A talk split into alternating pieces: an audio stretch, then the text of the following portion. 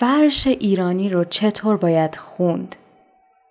شاید تعجب کنید از این سوال اما واقعیت اینه که برای درک زیبایی یه فرش ایرانی نگاه کردن به اون کافی نیست. چرا؟ چون فرش ایرانی تصویر نیست.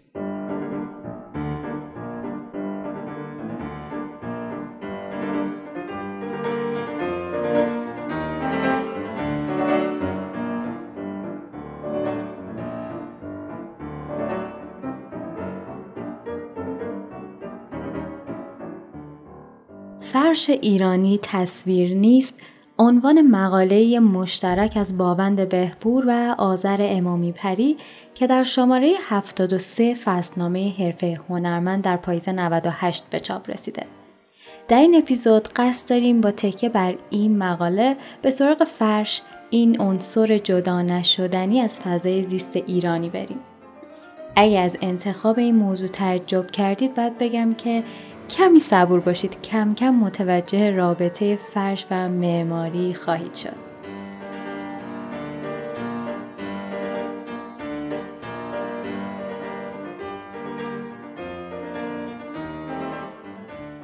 آیا فرش مثل مینیاتور، نگارگری، مثل خطاطی یا حتی کاشیکاری یه شیء تزئینیه یا نه یه پدیده است که با بقیه اشیایی که توی زندگی روزمره ایرانی حضور داشته متفاوته. زیر این سطحی که ما به اسم فرش می‌شناسیم به اسم فرش ایرانی می‌شناسیم چه چیزیه واقعا میشه توی عمقش وارد شد لایه های دیگه ای هم هست که موقع خانش فرش بشه رفت سراغشون اگر هست چیه اون لایه ها؟ برای جواب دادن به این سوال میشه رفت سراغ دوگانه آشنای فرم و محتوا. اما نویسنده این مقاله این کار نمی‌کنه. دستگاه شناختی کاملتری رو پیشنهاد می‌کنه که متعلق به غزالیه. توی این دستگاه ما به جای اینکه فقط با دو سطح فرم و محتوا سر و کار داشته باشیم اثر رو توی چهار سطح می‌بینیم. این چهار سطح اینان. صورت ظاهر، معنی ظاهر، صورت باطن و معنی باطن. اگه فکر می‌کنید متوجه نشدید چی شد این چهارتا رو روی کاغذ برای خودتون بنویسید به فهمیدنش کمک می‌کنه منم یه پرانتز باز می‌کنم و چون فکر می‌کنم دستگاه خیلی کارآمدیه و جاهای دیگه هم کاربرد داره با یه مثال سعی می‌کنم بیشتر توضیحش بدم. مثالی که می‌خوام ازش استفاده کنم مثالی که خود باوند بهبود جای دیگه برای توضیح این دستگاه ازش استفاده کرده. شما فرض کنید که یه آتش نشان رو توی خیابون می‌بینید. چه اطلاعاتی با دیدن این آدم به ذهنتون مخابره میشه؟ اگه بخوام این اطلاعات رو این داده ها رو توی دستگاه غزالی بذاریم چه اتفاقی میافته؟ صورت ظاهر لباس زرد رنگ آتش نشانه که ما در نگاه اول میبینیمش. معنی ظاهر این لباس به ما میگه که این آدم یک آتش نشانه. اما آیا این آدم فقط توی همین دو سطح قابل بررسیه؟ آیا همه آتش نشانهای با لباس زرد شبیه به همن یا میشه عمیقتر هم شد؟ این آتش نشان احتمالا به واسطه شغلش یه آدم فداکاره پس می‌بینیم که وارد باطن ابژه شدیم و این رو می‌تونیم بگیم که صورت باطن آتش نشانه.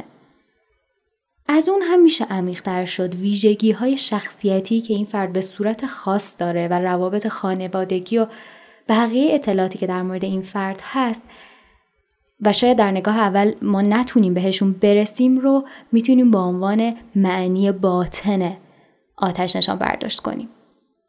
توی این دستگاه هرچی که عمیقتر میشیم یعنی هرچی که از صورت ظاهر به سمت معنی باطن حرکت می‌کنیم در واقع از سمت فرم بیشتر به سمت محتوا حرکت می‌کنیم. پرانتز رو میبندم.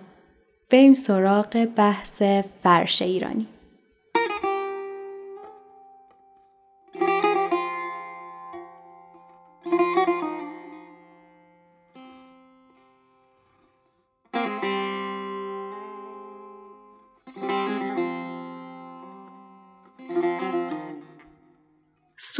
ظاهر فرش ایرانی اینه که مثلا مستطیله. معمولا هاشیه داره رنگهاش به صورت مجزا و ند روی هم گذاشته میشن و یه سری ویژگی های اینجوری. معنی ظاهر اینه که مثلا فلان طرحش اشاره داره به باغ مینو اون یکی طرحش تاووسه یا مثلا انکار اهرمنه یا طرحهای دیگه ای از این دست. ولی چیزی بیشتر از این در مورد فرش ایرانی هست. ما هنوز به صورت باطن و معنی باطن این پدیده وارد نشدیم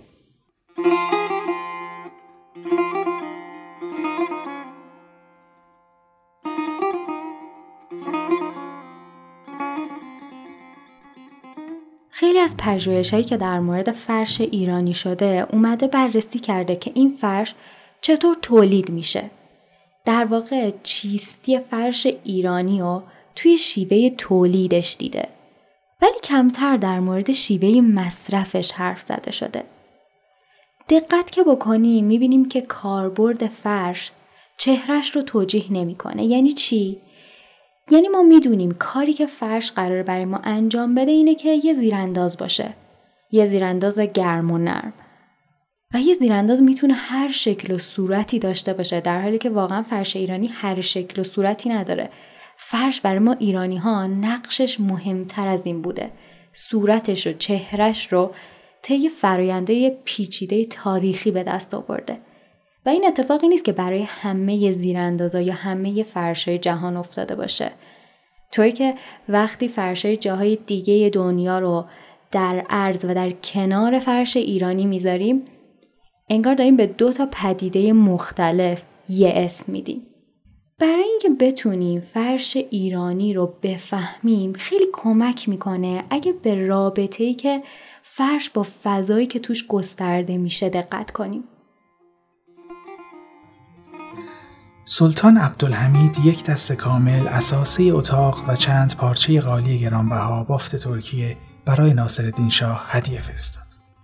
چون کاخها همه به زینتهای گوناگون آراسته و محلی شایسته برای نفایس مزبور نبود بنابراین شاه قصر ابیز را بنا نهاد و ابعاد تالار آن را برابر با ابعاد بزرگترین قالی اهدایی عثمانی گرفت چون بنا به پایان رسید فرش در تالار گستردند و با آن اساسه گرانبها زینتش کردند. بله همونطور که متوجه شدید ناصرالدین شاه سفارش ساخت یه بنای کامل رو متناسب با اندازه های فرشی که از سلطان عثمانی هدیه گرفته بوده میده. برعکسش هم صادقه یعنی یه فضای مشخصی وجود داشته و بعد سفارش بافت فرش رو با ابعاد اون فضا می‌دادن. عبدالرزاق سمرقندی نوشته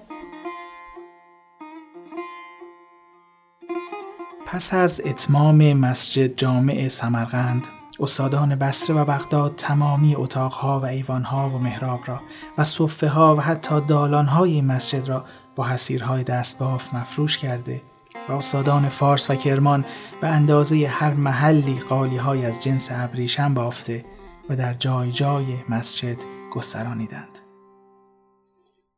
اما چیزی که رایج تر بوده و هست اینه که فرش ایرانی تناسبات خاص خودش رو داره. همونطور که معماری ایرانی تناسبات مخصوصی داره. و این دوتا با هم در ارتباط بودن یا به قول بهبور همدیگر رو مراعات می‌کردن. این رو من وقتی که میخوندم این نکته به ذهنم رسید که اگه همین امروز از پدر و مادر من که به واسطه کرمانی بودنشون با فرش کرمانی قالی کرمان ارتباط نزدیکی دارن بپرسید که یه اتاق خوب چه اندازه باید باشه؟ قطعا بهتون جواب میدن که اتاق خوشقواره اتاقی که سه در چهار یا شیش در چهار باشه. این سه در چهار از کجا میاد؟ این ابعاد ابعاد رایج قالی کرمانه. یکی دیگه از ویژگی های فرش اینه که نه در زمان ثابته نه در مکان. چون برخلاف تزیناتی مثل کاشیکاری فرش قابلیت این رو داره که جمع بشه و یه جای دیگه استفاده بشه. فکر می‌کنم همه ما حداقل ماها که متولد دهه شستیم و قبلتری هامون یه خاطره مربوط به پهن کردن فرش توی ایوون خونه های خودمون یا مادر بزرگامون توی فصل تابستون داریم. من فکر می‌کنم فضا و عناصر فضا هیچ وقت رفتار رو به ما ایرانی ها دیکته نمی کردن. ما اونها رو به فراخور حال و نیازمون تغییر می‌دادیم و فرش به خوبی ما رو توی این تغییر و تحولات در طول روز و فصل و سال همراهی می کرده. در واقع فرش با ساکنان فضا جابجا جا می شده و حریم نشستن رو براشون تعیین می کرده.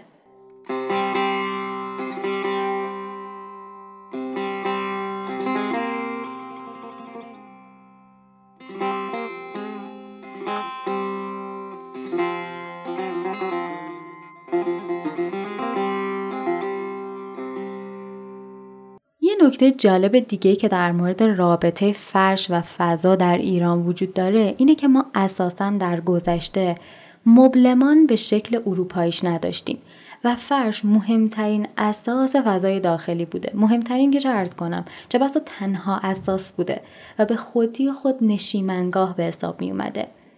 یه لحظه یه اتاق از یه خونه ایرانی رو توی یه فیلم دوره قاجار تصور کنید چیزی جز فرش روی زمین و نهایتا چند تا پشتی در نزدیک دیوار دیده نمی شده و همین پوشیده نشدنش با اسباب اساسی باعث می شده که در تمامیتش دیده بشه. ولی فرش با تابلو فرق داره. شما هیچ وقت یه فرش رو یک جا نمی بینید چون همیشه یه جایی روی اون ایستادید. حتی می‌تونید زانو بزنید لمسش کنید. روش دراز بکشید و از نزدیک ببینیدش ولی نمی‌تونید بیشتر از قد خودتون ازش فاصله بگیرید. و این قطعا تفاوت ایجاد می‌کنه بین رابطه شما با یه تابلوی نقاشی و رابطتون با فرش. خیلی از دستگاه های زیبایی شناختی مثل دستگاه کانتی اصلا تجربه زیبایی شناختی رو بر پایه فاصله تعریف می‌کنن. مثلا ادوارد بولو یه نظریه داره به اسم psychical distance یا فاصله روانی. این نظریه میگه که تجربه زیبایی شناسانه در فاصله معینی از اثر اتفاق میافته. نه خیلی دور و نه خیلی نزدیک. و این هم در مورد فاصله مکانی و زمانی مستاق داره و هم فاصله ذهنی ناظر از شی. و جالبه من فکر می‌کنم این نظریه حتی می‌تونه توی روابط انسانی هم بررسی بشه که البته اینجا جاش نیست. اما نکته جالب توجه دیگه مسئله فاصله ذهنیه. یعنی شما برای درک زیبایی یه اثر اگه به لحاظ فرهنگی فاصله خیلی زیادی با اون داشته باشید به احتمال زیاد دچار مشکل میشید. و برعکس اگه شدیدن در اون غرق شده باشید و به عبارتی با اون یکی شده باشید هم اون رو نمی‌بینید. اتفاقی که خیلی بین ما و توریست هایی که وارد ایران میشن دیده میشه. چیزهایی که به نظر اونها زیبا میاد ممکنه به نظر ما شدیدن عادی و دم دستی باشه. حالا که قضیه فاصله برامون روشن شد می‌رسیم به یکی از قشنگترین و مهمترین جنبه های ذهنی رابطه فرش و معماری. در فضای فرش ایرانی ناظر بخشی از منظر است. یه بار دیگه فکر کنیم به این جمله. یعنی من و شما یه ناظر فرش در حالی فرش رو می‌بینیم که روش ایستادیم یا قدم می‌زنیم. ما بخشی از چیزی هستیم که داریم می‌بینیم و کدوم اثر هنری دیگه ای رو سراغ دارید که چنین ویژگی داشته باشه؟ البته به جز معماری. در واقع فرش تزیین خونه نیست. فرش بخشی از خونه است خود خونه است. و جالبه که در قدیم اصلا واحد شمارش فرش خونه بوده. مثلا دیویست خونه فرش یا دو خونه فرش.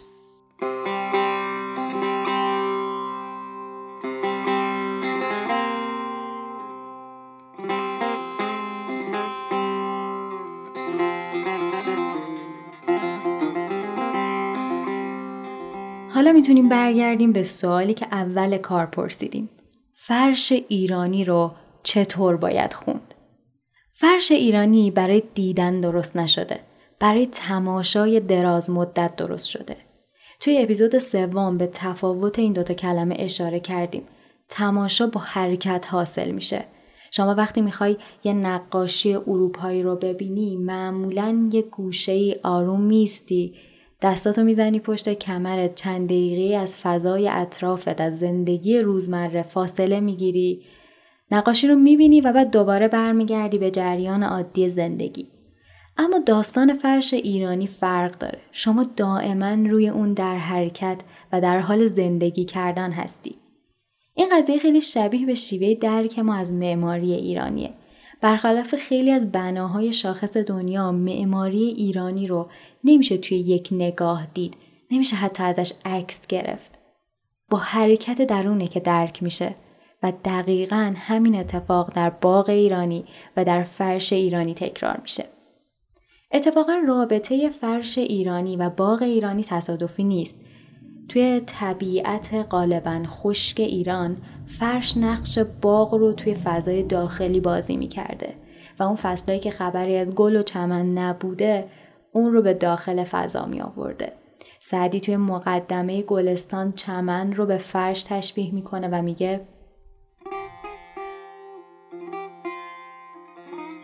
فراش باد سبا را گفته تا فرش زمردی بگسترد و دایه ابر بهاری را فرموده تا بنات نبات در مهد زمین بپرورد.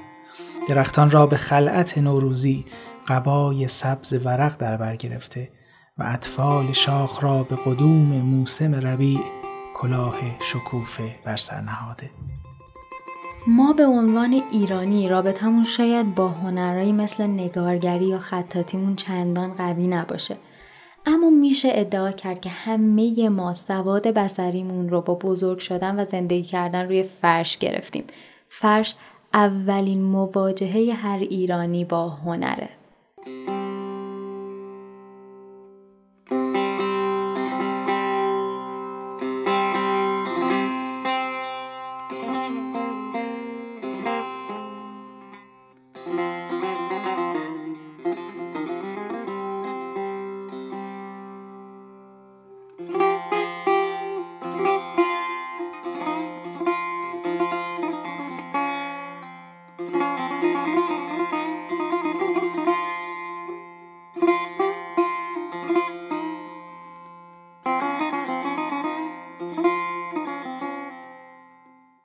مقاله فرش ایرانی تصویر نیست رو با هم مرور کردیم. سوالی که این مقاله می‌پرسه و البته بهش جواب میده اینه که فرش ایرانی رو چطور باید خون. اما من فکر می‌کنم جا داره که ما این سوال مهم رو بست بدیم و از خودمون بپرسیم که بقیه انواع هنر ایرانی رو چطور باید خوند. آیا ما می‌تونیم نگارگری ایرانی، نقاشی ایرانی، خطاطی و از اون مهمتر معماری ایرانی رو بخونیم؟ آیا اینکه همه اون چیزی که ما از معماری ایرانی می‌دونیم خشت و گل و آجر و بادگیره معنیش این نیست که فقط توی صورت ظاهر این پدیده موندیم و اتفاقا برای همینه که نمی‌تونیم یا حداقل تا الان نتونستیم به درستی انتقالش بدیم و ازش استفاده کنیم؟ پس یه بار دیگه از خودمون بپرسیم معماری ایرانی رو چطور باید خون؟ یه تقلبم برسونم و اون این که اگه فکر می‌کنید این سوال سوال درستیه می‌تونید برید سراغ بقیه مقالات نویسنده. فضایی که باوند بهپور در سالهای اخیر به وجود آورده فضای پاسخگویی به پرسش های این چنینیه. پرسش های بظاهر بدیهی که ما به واسطه نزدیکی بیش از حدمون یا بهتر بگم یکی شدنمون با هنر ایران شاید هیچ وقت از خودمون نپرسیدیم. و جالبه فکر می‌کنم افرادی مثل باوند بهپور با فاصله گرفتن از این فضا به واسطه تحصیلاتشون توی نقاط دیگه جهان تونستن زیبایی این هنر رو دوباره ببینن. پیشنهاد می‌کنم بعد از این اپیزود حتما یه مدت توی این فضا بمونید و مقالات دیگه بهبور رو از جمله روی کردی پدیدارشناسانه به وضعیت کنونی معماری یا مقاله خیلی جذاب دیگه با عنوان جرأت غربی نبودن رو بخونید.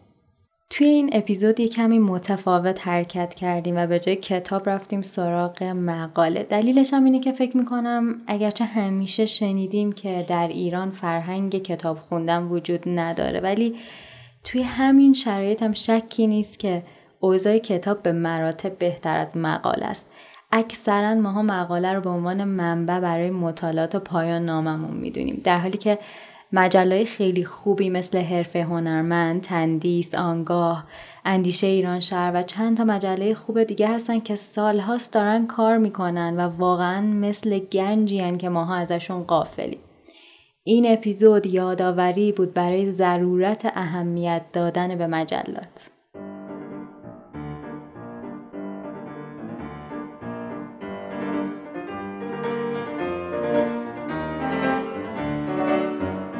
من مهدی مهدی نژاد هستم و به همراه علی شیروی اپیزود ششم وادی رو به شما تقدیم می کنیم. ما در وادی به بهانه معماری و به زبان معماری کتاب و البته جا داره دیگه اضافه کنم مقاله می‌خونیم تا انسانهای کامل تری باشیم. قرار بعدی ما جمعه 20 تیر در وادی